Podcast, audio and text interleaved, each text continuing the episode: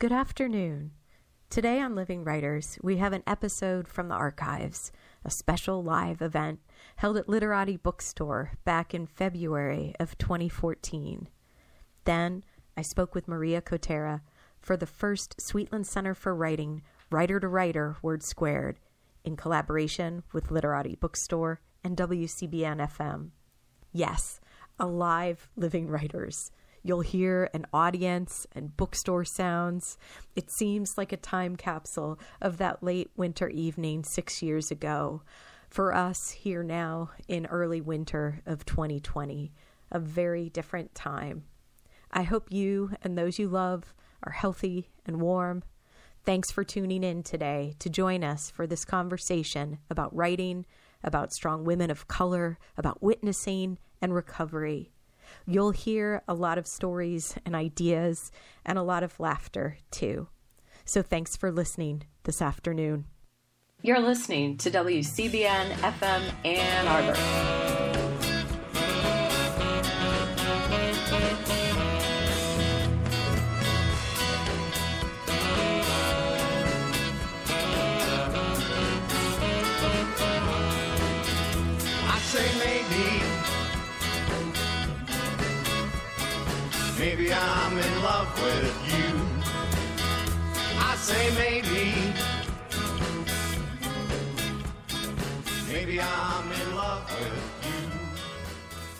Welcome to Sweetland Word Squared, Writer to Writer, a collaboration with Literati, WCBN's Living Writers, and Sweetland Center for Writing. Uh, welcome to our guest, Maria Cotera, and welcome to all here at Literati, um, and welcome to all listening with luck on WCBN's airwaves and streaming. My name is T. Hetzel, and I host Living Writers um, every Wednesday on WCBN, and I'm also on faculty at Sweetland Center for Writing.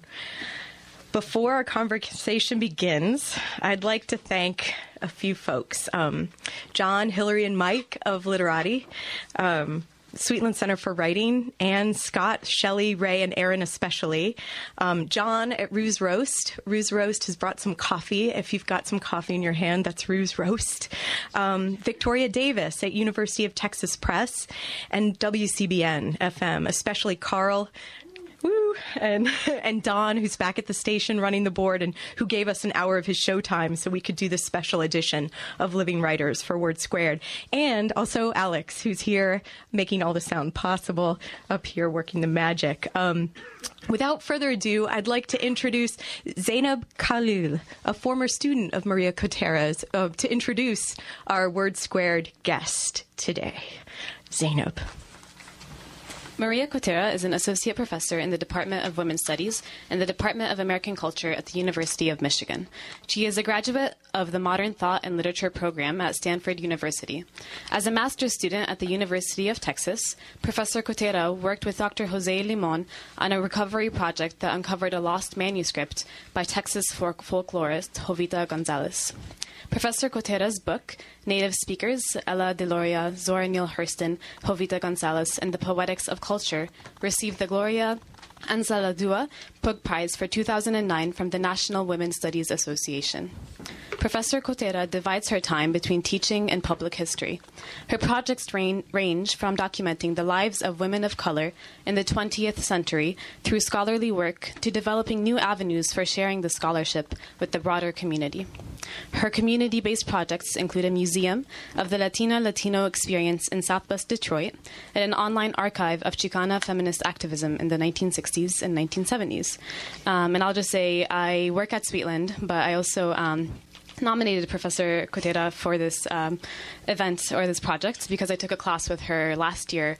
Um, it was a basic class. It was just um, introduction introduction to women's studies, um, and the class really changed my life. Uh, not because of you know just the the text or the curriculum, but because of the way Professor Cotera really um, encouraged us to engage with the text in a way that went beyond the surface um, and really forced us to look closely and analyze what these um, women of color feminists, uh, that was the part that stuck out stuck out to me the most, um, had to say.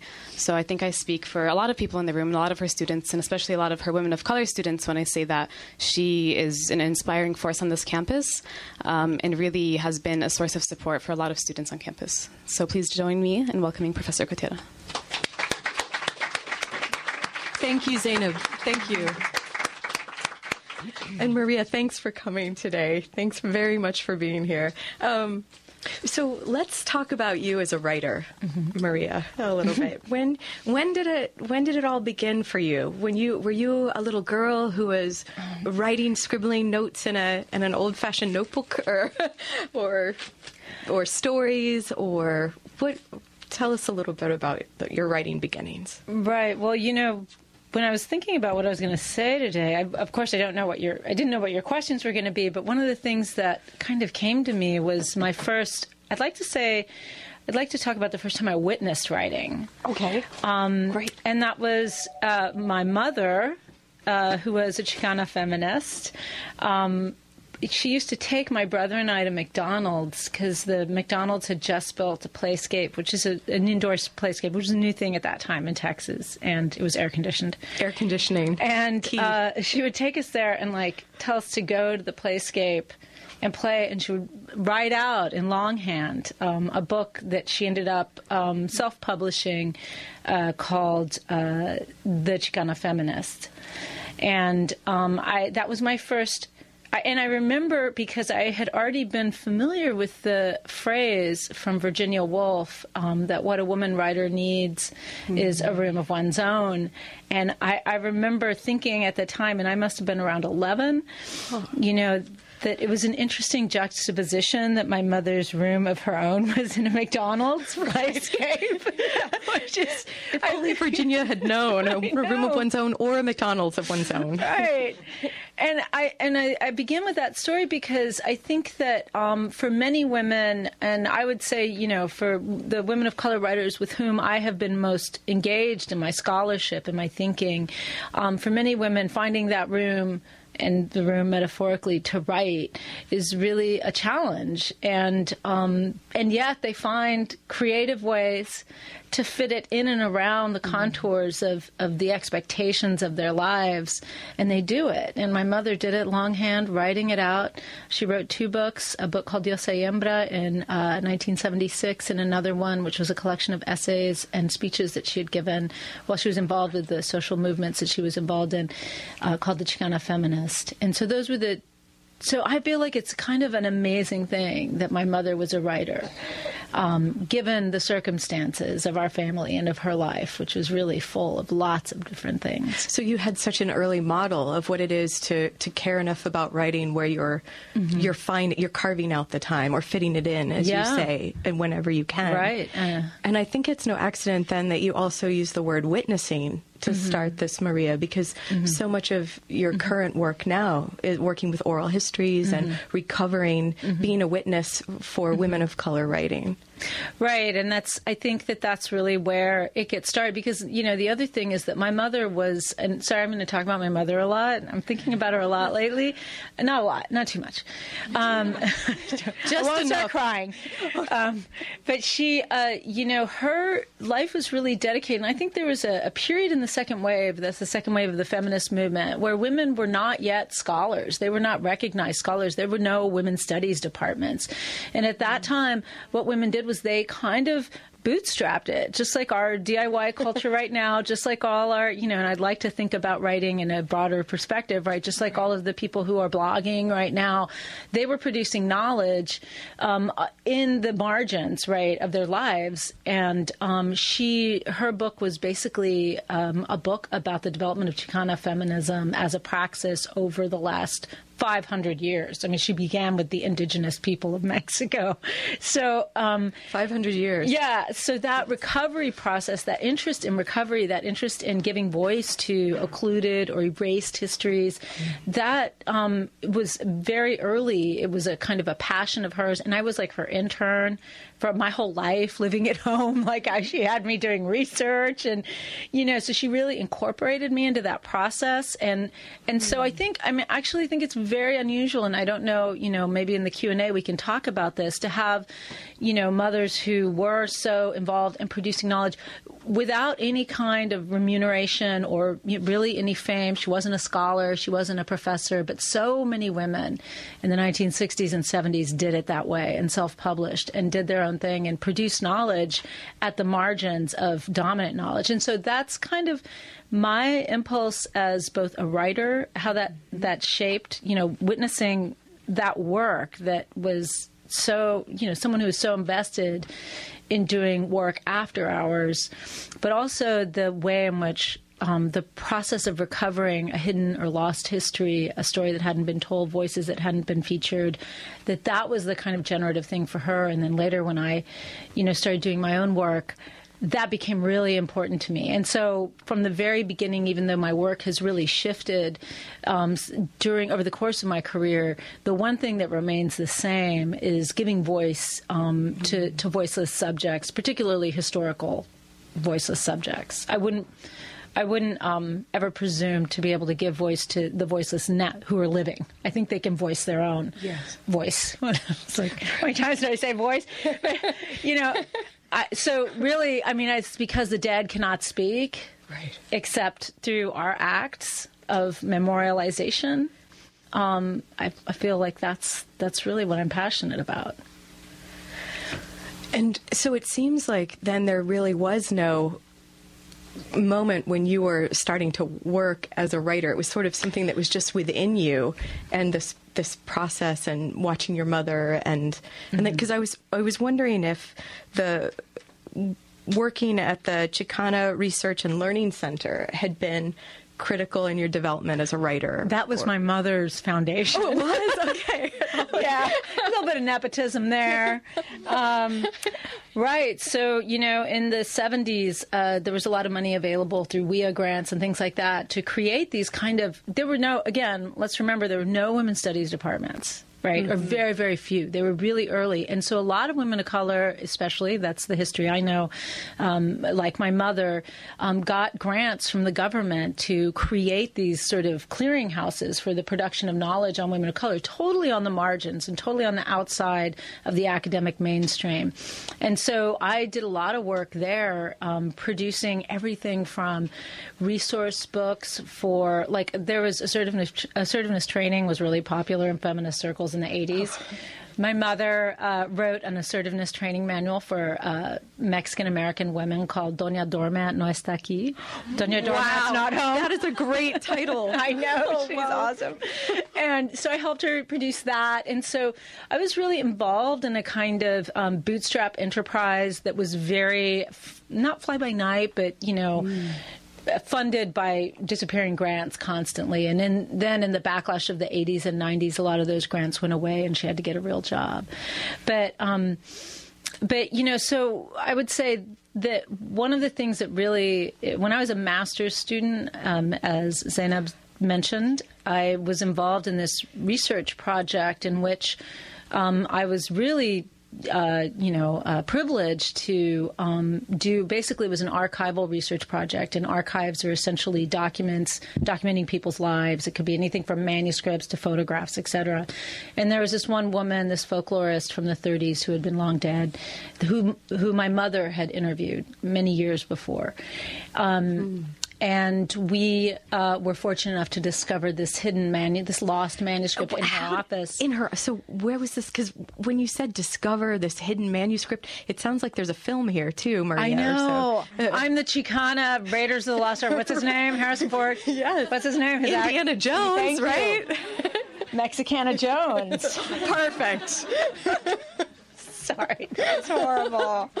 but but I mean, it seems so mysterious too, like finding this and because you're recovering was. it, but just finding it. Yeah. So I mean, essentially, the story is this woman was a relatively well-known folklorist in the 30s. She had been forgotten by time, and just she had published a few things, but she was um, the student of a very famous Texas folklorist, and so we had their correspondence, and we were interested in learning more about her, and we discovered in their correspondence that she had written a novel, and she'd sent him like three chapters. And I was like, wouldn't it be cool if we could find this? So we started tracking it down. And um, her, uh, she had no children, so and and she was survived by her housekeeper. So her housekeeper inherited the house. And around that time, uh, some librarians were inquiring, and they said she said, "Come look at the library." And in a box sort of tucked away, hidden, uh, with correspondence between her and a co-author who was an Anglo woman. Actually, interestingly, um, there was this manuscript that had been written in the 1930s and put away. And you were a grad student, Maria. I was a master's student. A master's so it's student. kind of amazing. And so we got this thing. Uh, it was like on um, half of it was on uh, what's that reverse transfer? Uh, oh God! Oh, like the blue copy. yeah, The, we don't know what this is anymore. it's but too old technology. there was a time when people, when they wanted to make a copy, Carbon copy. Carbon copy. that- yeah. So half of it was on carbon copy. The other half was on the back of uh, some gun shop correspondence. Hmm. And I was the first person to read this novel written by this woman who had been forgotten by history, and this beautiful novel written by her and an Anglo woman, and she was Mexican American. And Serendipity. yeah, it was kind of amazing. So, you know, again, there was this sort of recursive moment for me because I, in the moment when I found this beautiful thing that um, this 500 page manuscript that was really incredible, and we published it.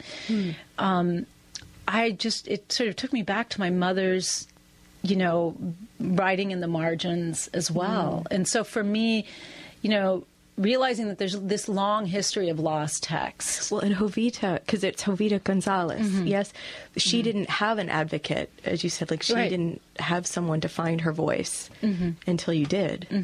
I mean, she was pretty good, a good advocate for herself. She she she was very professionally successful in the field of folklore studies, but she married, and then that was kind of the end of her career.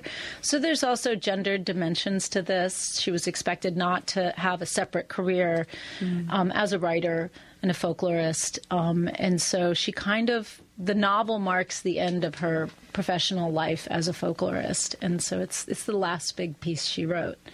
Um, and she had a long life after that as a teacher.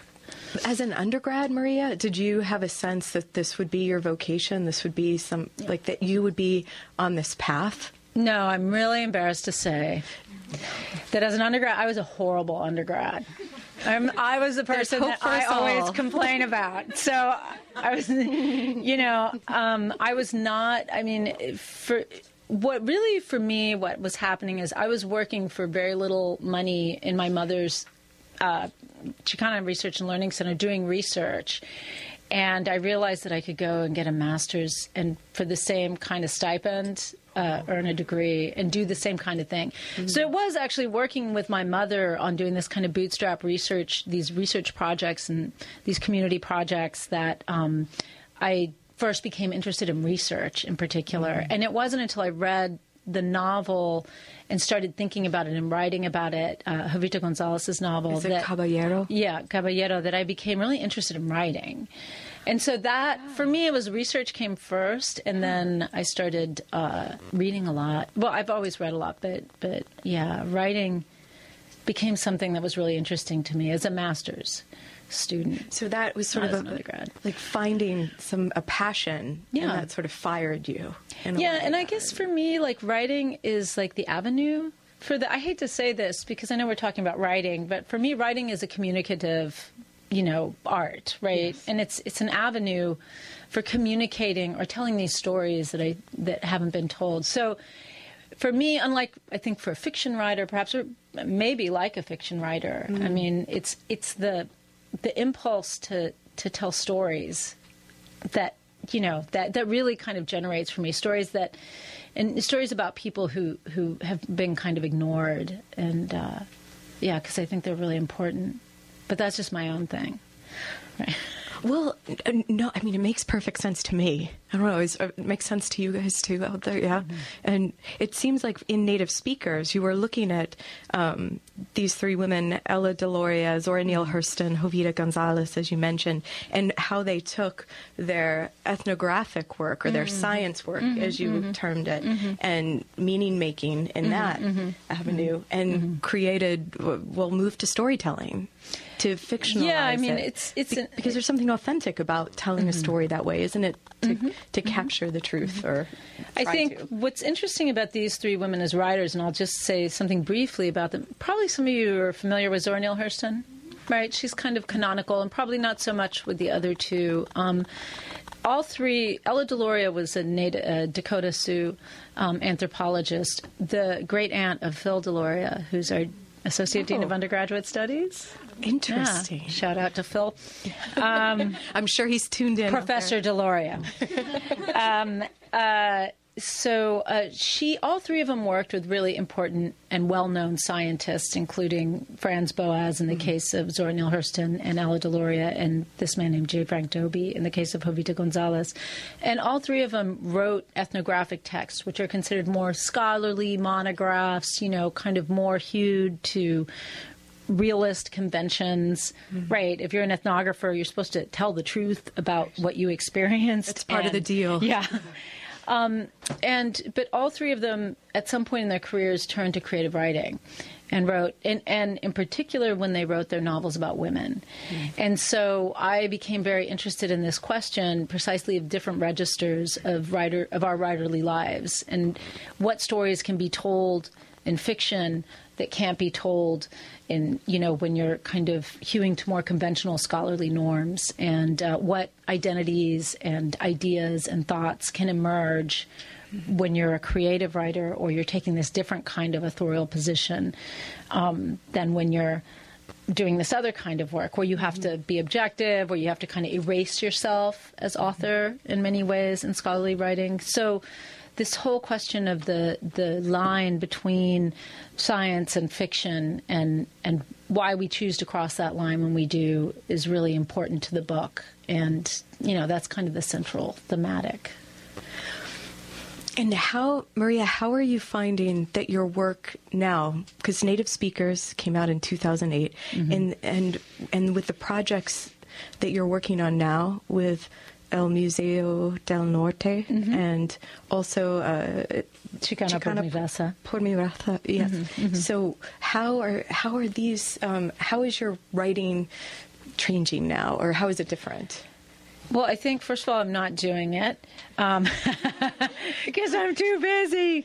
Actually, I was really uh, kind of freaked out about coming and talking to you about writing, and I because I had this really kind of in my head, I realized I was harboring this very old school notion of writing, and I say old school in the realist sense, which is you sit down in the morning, you write for five hours, you create an argument. You you know this is a scholarly monograph model. Like you do it every day if you can, if you can get leave, and um, and I was like, you know, what am I gonna what am I gonna say about writing?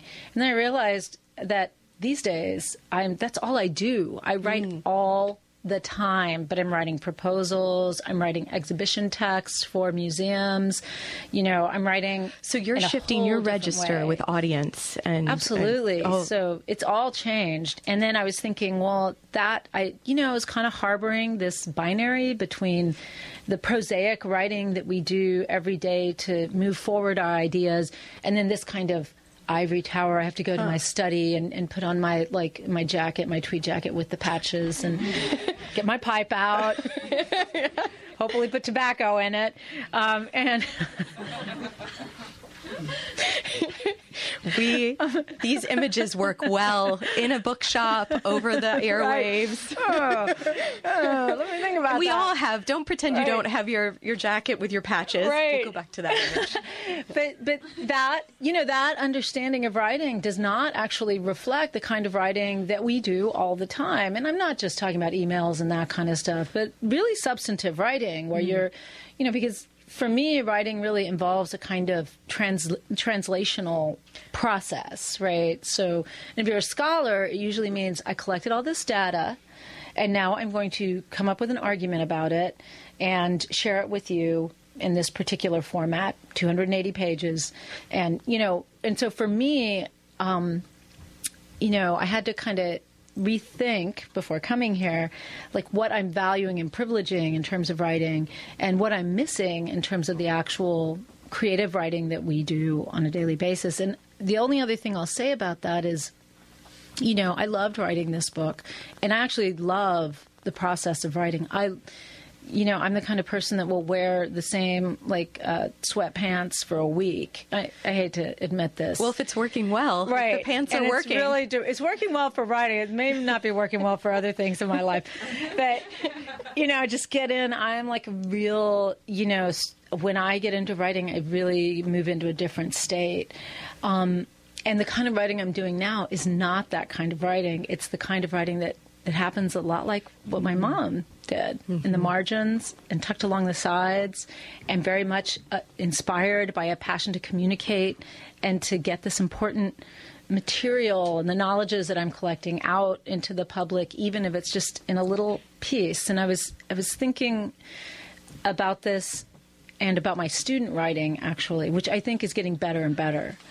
I just have to say that you guys are getting you're a good writer. How so? How so? What are you noticing? Well, I started thinking about this, um, and, and so okay. So sorry, I'm I know I'm wandering, but back to what I, the way I write now is when I can, right, and usually to condense what I have learned and my data and the things that I'm collecting for either a grant proposal or for a proposal for a conference or to deliver mm-hmm. a paper somewhere or for a workshop or for a class, right?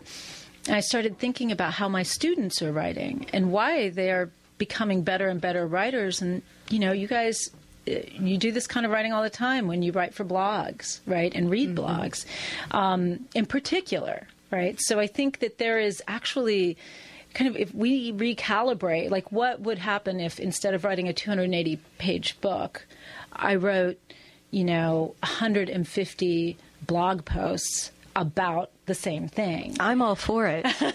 so, I mean, I think we, so even how it's changing how we might conceptualize, you know, the creative process, mm-hmm. right? Because the creative process may actually, it may not be that odd for you or to within sit with your. academia. Oh, yeah. Well, that, you know, is a whole other yeah. animal.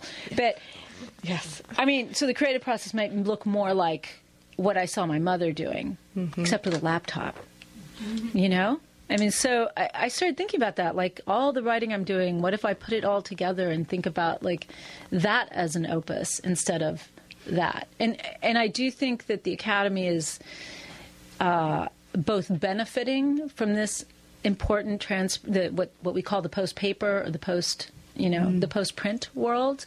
We're benefiting from this in all kinds of ways, not least of which is in our students' writing, because mm. many of them are writing from very early ages, are writing blogs right. and, you know, extended pieces of writing that, because they're digital, aren't really being considered in the same kind of domain as this, right? So I think it's a challenge and exciting, actually. Definitely. With uh, considerations of voice, I think people then are finding a voice. Absolutely. They don't feel like they have to step into some false register to write an essay or a paper. Right. They may not get tenure, but that's a whole and other that is, that is another, yeah, that's another show. Yeah. Well, yeah. we won't talk about a this. different show. Let's just keep it to happy talk. Do, do you, well, we, we have some serious questions here. Yeah. Do you mind if I ask you a question from yeah. a student that I sent in? Um, junior Sarah Spittery, business administration major, uh, my, minor in writing, asks, "What are some of the qualities, um, Maria, that you have observed in more successful student work?" Well, it really depends on the format. So more and more, I'm I'm moving away my assignments. Um, from papers, and that's not just because I'm lazy, but no, not just. Clearly. um, I mean, I think that uh, you know, just recently I taught a class in oral history, and all of the student writing happened online on on a blog. And was that Los Rip? No, that th- okay. this was a uh, this was a class related to the Chicana por mi Raza digital archive project, where I had students collect oral histories from local women and collect their archives, collect and digitize their archives, and then put up some archives in our blog, and then write about them. And this Chicana por mi Raza class blog is interesting because it's related to my class, but it's also connected to classes, other classes that are being taught on this model across the nation. So what we're really trying to do is kind of create a community of writers around you know, this kind of collective and collaborative process. And so the students mainly wrote reflection papers. And what I thought was interesting is if I had asked them to write a five to 10 page paper on some archive, like give them an archival image and, and write about it, um, I think I would have gotten different kinds of writing than asking them to write a blog entry or a blog post on to choose an image that they had just uh, archived and collected or a moment from an interview and to reflect on that connected to texts that we had read. So there's real content based knowledge being produced not just reflective knowledge. Um, i feel like it would have been more of a chore for them to write that five to ten pages. But believe me some of those blog entries were really long I mean, and it's interesting to me how the different perceived Yeah. how each of the tasks would be perceived perhaps and how you felt released into it And also, it changes this. I mean, I'm all for the essay style, the the traditional essay style. If you need that architecture to make sense of your ideas, you know, you have your thesis sentence, you have your, you know. Uh, opening paragraph or two, the Supporting intro, evidence. We can all go down the line. We know what that is, right? Um, and what's interesting is, you know, the the blog format didn't necessarily disenable that or prevent that. So some students did choose to kind of apply that more traditional formula in the blog, but some didn't. And I think it really freed up their writing for a different kind of essayistic style, a tradition that is much more, much older than that expository essay tradition, that is much more like the kind of writing that, oh, I don't know, um, oh, uh, Animal Farm.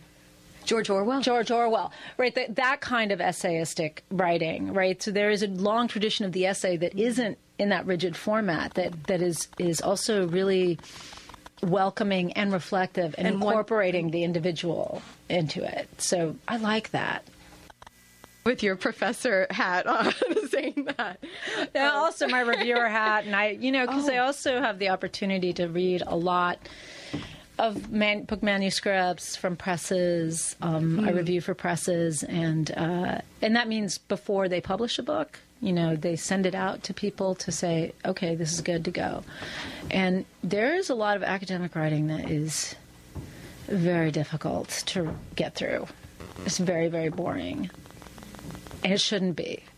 It should not be boring. well no not if the point's to communicate ideas and have people enlivened by them Right. you don't want to have people hitting a wall like to keep them out of the ideas Right, and and I think you know honestly, it's that because it's a communication, a form of communication, then you can't like invisibilizing the author and his or her positionality. I mean, I'm not talking about like total navel gazing and just focusing on yourself, which is also super irritating, but. um Invisibilizing the person communicating from whom the communication emerges mm-hmm. is really, it kind of breaks it, right? So it's really hard to care.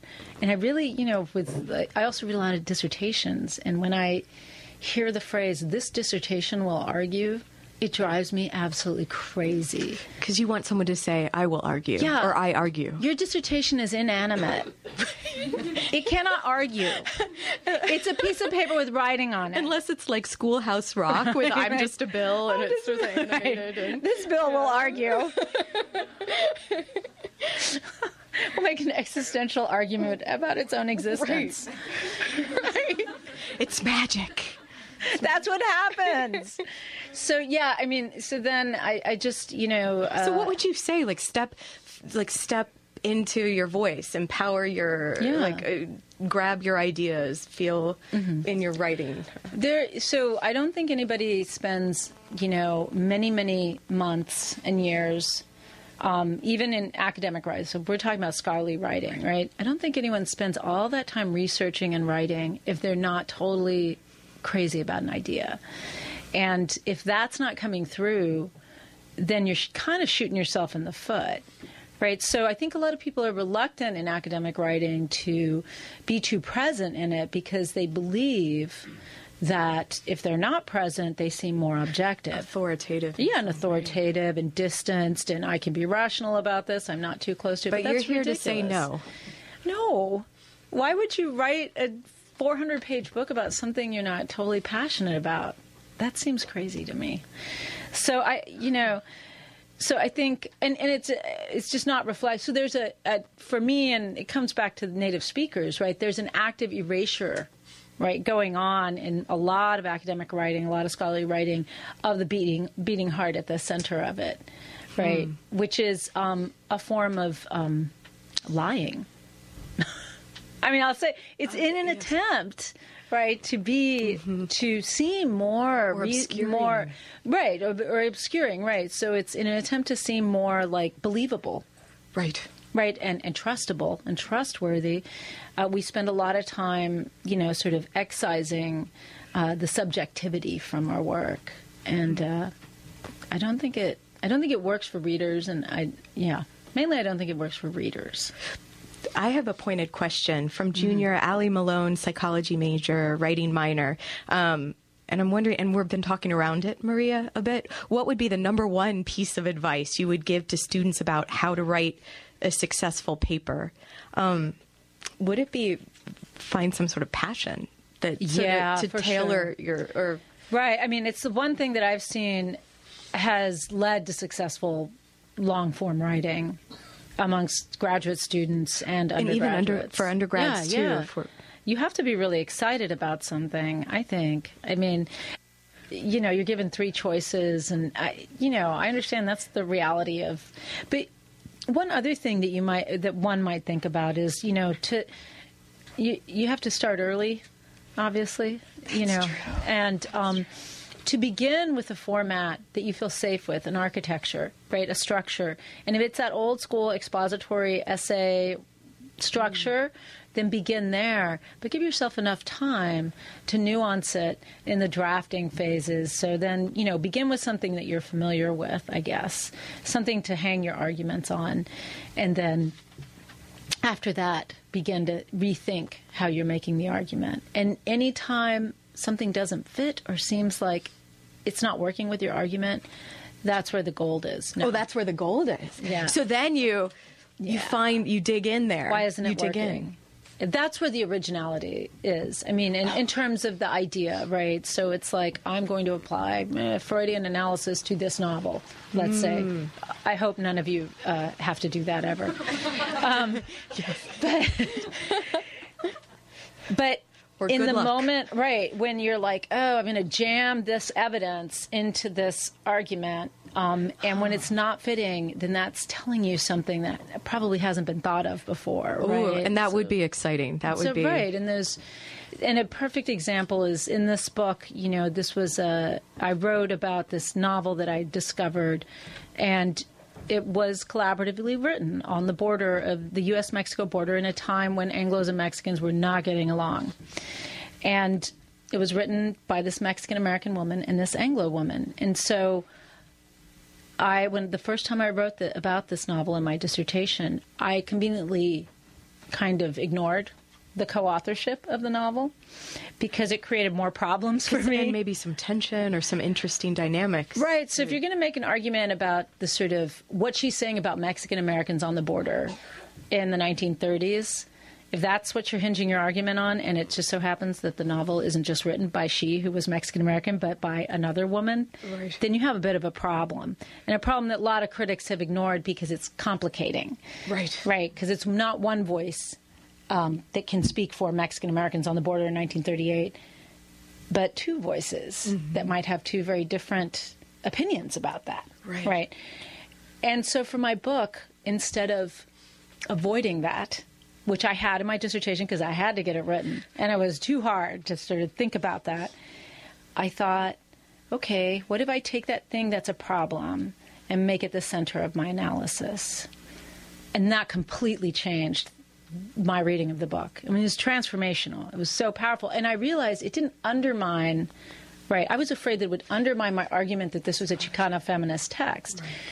But it didn't actually. What it did was Authentic. made it stronger, um, and and I wasn't doing that by exiling this woman who was haunting my reading and my writing horribly you know.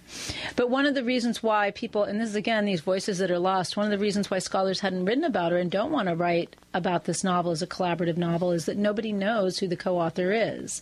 And very little evidence of her existence had, you know, been uncovered um, before I wrote this book. Interestingly, after this book came to my doorstep, her great nephew, her grandnephew, I guess, sent me an email randomly saying that uh, he had seen Caballero, the book, out in print, and that that was his great aunt, um, Aunt Margaret. And I got to go interview him and, and talk to him about her and found out all kinds of interesting stuff about her. So, all I'm saying is sometimes things don't fit. Don't um, try to exercise those things, but actually go in and see why they're not fitting because they may open up new ways of thinking about things for you. And when things are hard, that's in a way how it should be, because that means thinking is hard. Having new thoughts, Yes. that's hard, right? Thinking if it's is not hard. something that someone's already told you, or you've learned, or you've heard, right? It's something new. And But it's really too. generative, and it can get. There's a moment in your writing that can get, especially in long form writing, and this is like writing for, on working on a piece for many, many months, right?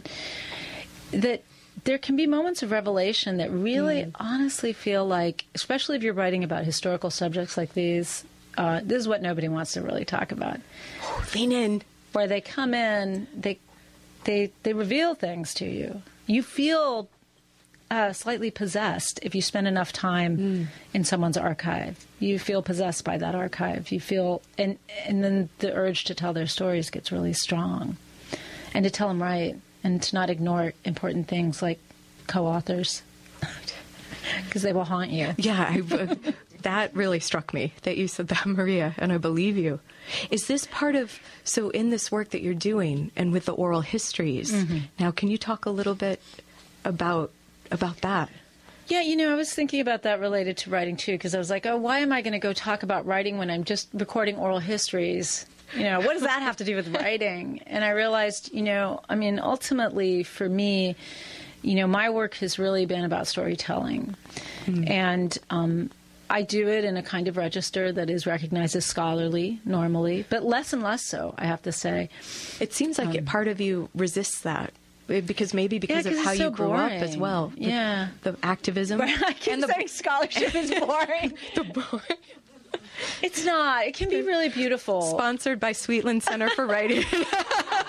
no, scholarship is is They all exciting, know it. thrilling. They have to read those articles. They know what I'm talking about. and we want better writing. But you know there. what? You do, you know, all you people have to read those articles. You know the difference between a really beautifully written article and a really boring one, right? I mean, and it's not just all about loosey goosey reflective writing. Like, there's some really critical writing, beautiful, beautiful theory, you know, that is really nicely written, right? And but to me, like what what differentiates that kind of writing, even when you're talking about critical theory, even when you're talking about science, even when you're talking about things that you don't normally associate with storytelling, mm-hmm. th- what is being told, there is a story being told. And the reason why it, it's appealing to you, and the reason why it makes sense, and the reason why it's not confusing you, and the reason why you at least understand parts of it, is because that story is is really is being told in a in a way that is convincing, hmm. right? And so I often tell my graduate students who like sometimes, not always, mostly not, but sometimes, you know, they'll get, they'll sort of get infected by the critical theory that they've heard and they've read and they respect, and, you know, they'll produce writing that is not essentially telling a story, right? That is essentially just kind of flatlining, right? It's just in one place, or it's it's echoing the words of someone else. Um, and I always ask them, well, what story are you telling here? Right, because I think we think fiction writers have to tell stories, and scholarly writer writing convinces. I don't know what scholarly what what what scholarly writing is supposed to do. Share our um, share the data that we've collected, share the research that we've done, communicate it in some way. Right. Right. But storytelling is so, it's part of who we are as human beings. Yeah. And so it seems natural if you want to share ideas, Mm-hmm. um, that would be a way, scientific ideas, whatever it is, you would try to, to tell the story of it, would be the Mm-hmm. Way to, you could deliver it. You know, and historians, I don't know if you guys have read much history books, but they have figured out a, a cool way to do this. I, I like since I'm interdisciplinary as a scholar, I get to read all kinds of books, and I really like. And some people say this is overplayed, but I like beginning with a story, a kind of elucidating or illuminating story about the kinds of concepts you're going to lay out or the arguments you're going to make. You know, so um, and that's how I begin my book. I begin with a story, um, and so I think that pulls a reader in right? And even if it's like a kind of a made up story so if you're trying to explain for example something pretty conceptual or difficult like how algorithms in computer code create identity or interact with identity. You know i just recently read a piece by a, a colleague that writes about this and you know he says imagine yourself sitting down at a computer you're typing in and here you're web surfing Mm-hmm. you're going here and there and you know and here's what's happening behind right in the algorithm while you're doing all of this so that's a it's a story it's not a true story Well, the reader is then in the is a character. And all of a sudden you're like oh i want to know more about this so i mean that's kind of a trick but i think it works i'm very convinced by it it always it always fools me i'm like okay i'm willing to go with this Maria, I have another student question for you from Miriam Ackerval um, in, in program in the environment major and minor in writing. Uh, what authors or books or works have influenced you and, and your work the most? What about them compelled you? Right. I mean, I think I've been really, um, I've been really shaped by uh, by the writing of women of color. Really profoundly shaped my scholarship, um, in the ways in which they incorporate um, personal reflection and experience, theory, um, and prose in really interesting ways, prose, poetry, etc. Gloria Anzaldúa's uh, Borderlands, super influential. This Bridge Call My Back, really important collection of writing by women of color. Um, books like you know uh, my mentor uh, Jose Limon, um, who I worked with on the manuscript, he wrote a beautiful book of folklore history called Dancing with the Devil. Mm-hmm. That again is this kind of some people call it like a mixed genre. You know, he calls it a long form essay, so it includes scholarship. Right, it's, there's real scholarship there. I mean, we're not just making this shit up, right? Right. Sorry. Oops. For the S. Was that bad on the radio? I'm really FCC. sorry. So sorry. I didn't, I didn't tell you before we, we It's a good started. thing this isn't a video recording. You wouldn't believe what's going or on behind naturally this mic. becoming a the studio audience. They're in on it. I'm sorry. So, uh, uh, um, uh, he wrote, you know, so it his writing, and I think the writing I like most really is um, writing that's attentive to narrative thread, and um, you know, and I read mainly scholarly writing, uh, so I don't read novels that much anymore. Yeah, I'm just really busy. So The bookstore is sort of shaking. right. I'm so sorry, but I see scholarship all through here. yes. I just, you know, so I really, I mean, I love even, you know, dense theoretical work if it's written beautifully. I, I love it. I love reading good writing. It makes me so happy. And is there a person that's standing out, like who you just read? Like who's on your nightstand? Oh, you that's an inside the actor's so, studio uh, question. This there. is kind of embarrassing. I just read because I've been here so long. I just read. Uh, I think his name is Thomas Sugrue, uh, "The Origins of the Urban Crisis." Oh my gosh, that book. Okay, it gets a little boring in the middle. I will admit. Anyone who's read it knows It's a meaty book. It's meaty. It's long, but I got to tell you, you know, I think every U of M student should read this book Mm. Upon arrival. I think it's a really profound. What I love about this book is the way in which he is able to make an historical argument about the you know so it's about the it's the prehistory of the riots the Detroit, Detroit. riots um, and what I love about it is that you don't realize it's the prehistory of the Detroit riots until you get to the end of the book and then you realize that the po- Detroit riots is sort of a postscript, and what he's really telling is a history of violence against black communities um, in in uh, southeastern Michigan. Um, that you know we spend so much time thinking about the riot, this one flare up of, of violence that was very kind of a lot of media attention paid to it, when in fact there was 80 years or 100 years of vi- of structural violence before that. I love that book. I love Andy Smith's Conquest. Um, it's an incredible book. Um, Andy Smith. Yeah. And oh, what I wanted to say is what I read a lot of now, um, and it's really exciting, is blogs. And I think some of the best women of color writing and feminist writing is happening online. And what I love so much about it is that its immediacy, its ability to, you know, sort of issue a kind of rapid fire cultural critique, the whole Beyonce blow up, right, in the feminist blogosphere. So blogs like, um, Crunk Feminist Collective, Real Color Girls, Native Voices, um, and of course, you know, uh, um, uh, Feministing and uh, some of the other sort of feminist blogs. I'm thinking, what is the other one?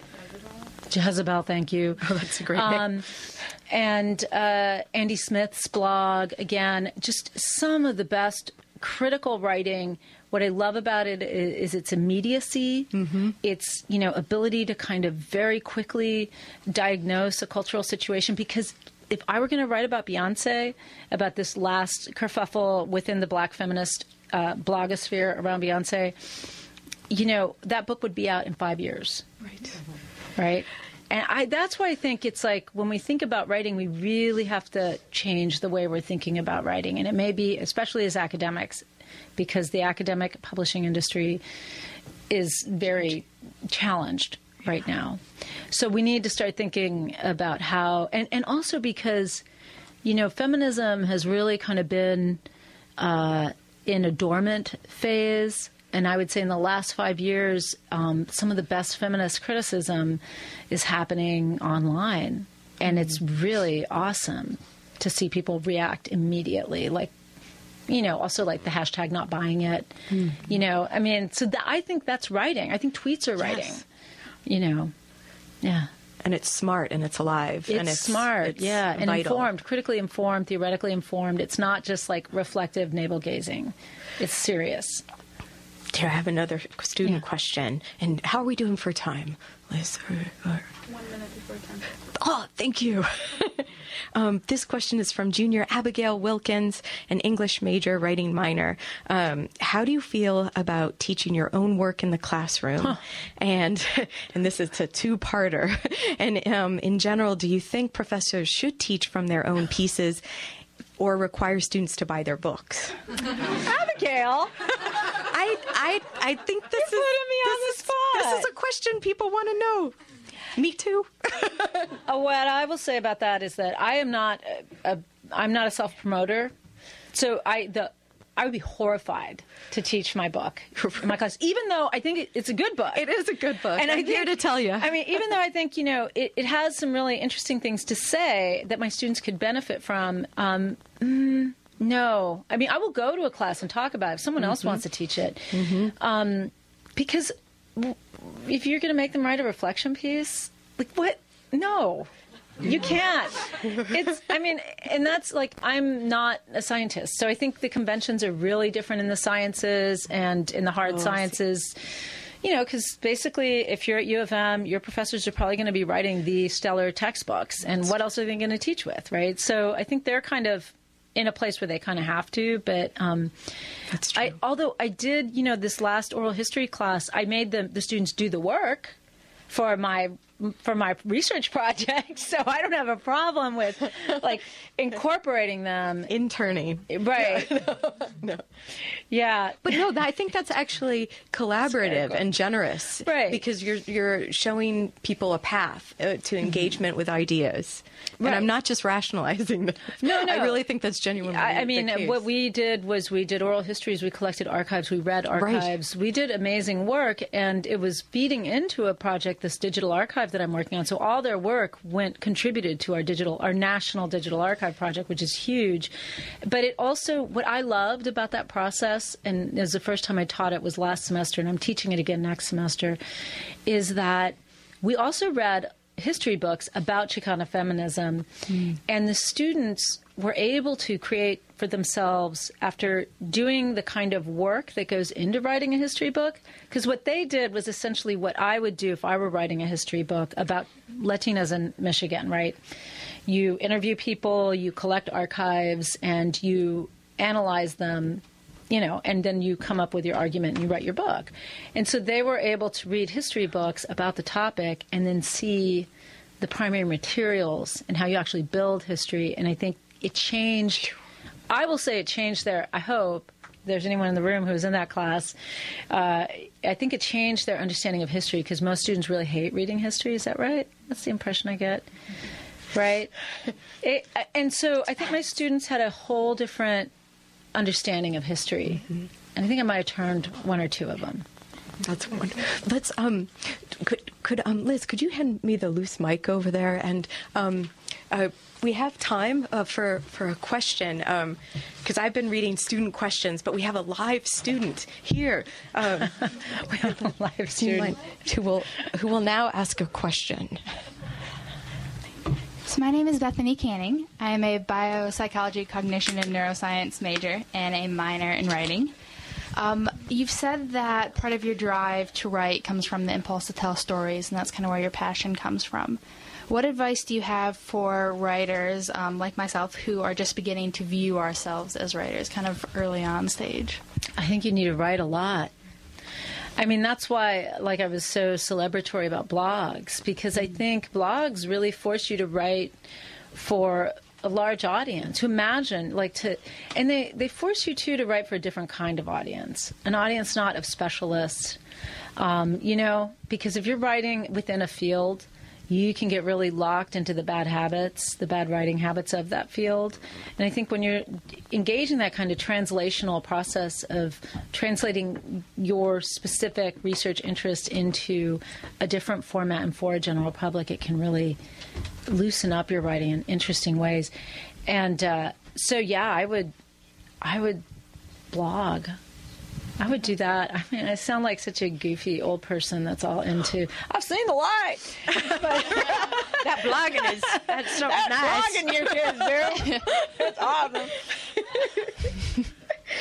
um, but uh, uh, uh, you know, there's a really great um, blog that a colleague of ours here at Michigan does called Feminist Gap. Feminist Gap Junction? It's called Gap Junction. Okay. And it's a science blog. It's a feminist science blog.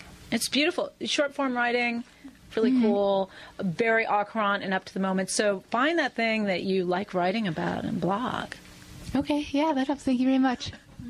It's so much better than journaling, which, you know, you have to store your journals. right? I don't know. Yeah, blogging has this this sharp, it almost um, like some edges to it. It's yeah. going to be a bit. Well, and you edgy. can also, you know, yeah, it's an archive too, right? Mm. It's an archive of your writing, so it's it's kind of always there. And I think it's good to write for the public to get over your fear right of having other people read your writing. And uh, the writing just gets better and better. I think zainab and others that are writing for the daily now can attest to this because i i think writing in that kind of way really helps you practice. And the writing is really good in the daily lately i just have to say i don't know if there's anyone involved with that organization now but thumbs up well, folks, what we'll do is we're going to sign off now for the broadcast, but stick around if you'd like to ask a couple of questions or or more. Um, if you don't mind, Maria, sticking around sure. for a few more questions. Mm-hmm. Um, uh, thank you so much, Maria Cotera. Um, Thanks for being our first guest. I don't know who's going to match this, Maria. So thank you, thank you, and thanks for listening um, yeah. to uh, Word Squared, Writer to Writer um, on Living Writers on WCBN FM. I'm T. Hetzel. Until next time.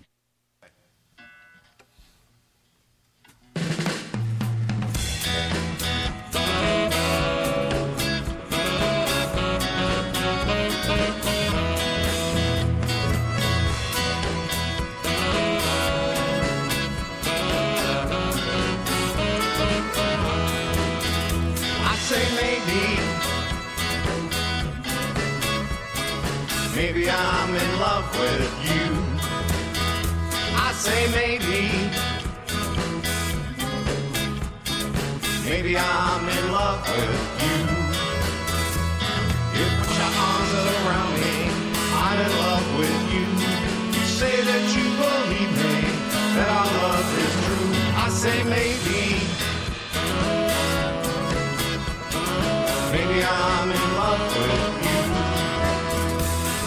Maybe, maybe I'm in love with you. Your love brings shivers like loving a stranger. Makes me wonder if I know my own mind. Some things once important, I them now. I wouldn't know it if the world came to an end. I wouldn't know it.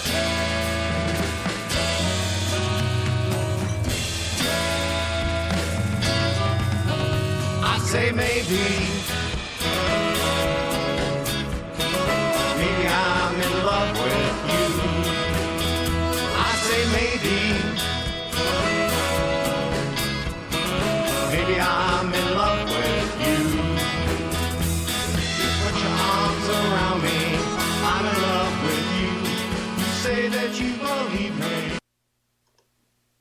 You are listening to the DSR on WCBN 88.3 FM Ann Arbor. Uh, my name is Joshua Tenzer.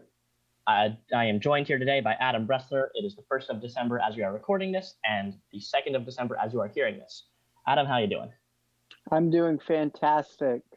Excited to be finally in the last month of this crazy, crazy year.